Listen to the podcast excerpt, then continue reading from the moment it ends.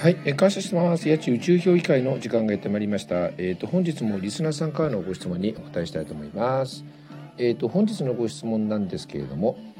えっ、とマルカンさんでは、えー真面目と立派は禁止されているとのこと。えー私は立派で真面目な人生を歩みたいと思っています。えー立派でなく、えー真面目でもない、えー生き方をできない自分を責めてしまいます。辛いですというご質問なんですけれども。うんと禁止。あ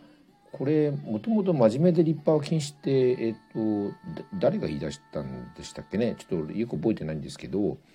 うーんとこれ何一種のなんかキャッチコピーみたいなものだと思えばいいんですよね。うん、例えばね、えっとニコラス・ケイジ最新作みたいなね、うん、なんかそのその程度のあの内容だと思いますよ。うん、であのひとりさんね多分あの人の言動を禁止とかそういうこと言わないと思うんですけどね。うん、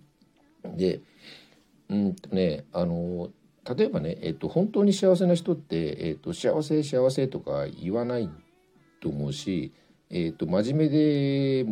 なくて立派でもない人がねあの真面目で立派禁止とかね言わないと僕思うんですよね。うん、だって真面目でもなくて立派でもない人は、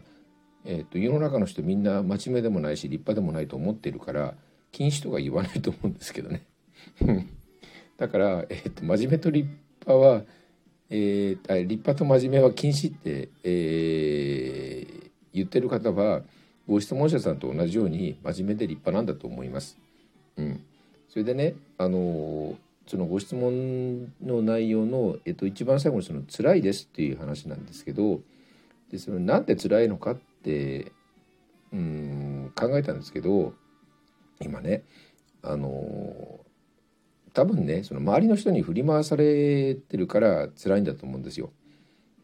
うんとね例えばねうんとあるイベントがあってねそれに多くの人が参加したから自分も参加しなくちゃいけないとかね、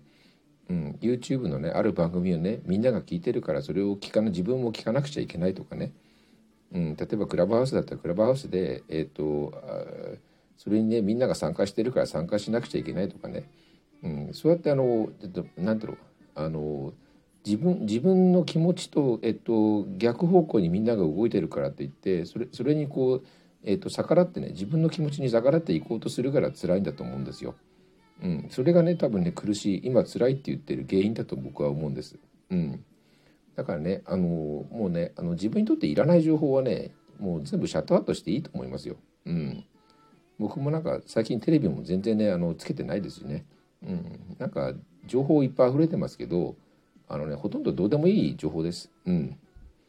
だから、えっと、ご質問者さんにとって、えっと、ひとりさんがお師匠さんなんですよね。うん。だから、まあ、僕もそうなんですけど、だから、えっと、ひとりさんの言ってることを聞いてれば、僕はいいのかなと思いますよね。うん。だからね、あの、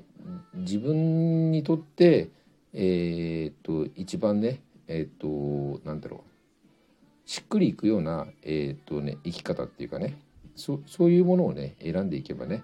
うん、いいんじゃないかなと思うしねだから真面目で立派な生き方を、えーとそういう人生を歩みたいってあのご質問者さんおっしゃってるんでそれがね僕は一番いいんじゃないかご質問者さんにとってそれが一番いいんじゃないかなって思いますよね。うん、それでは皆様ごきげんよう。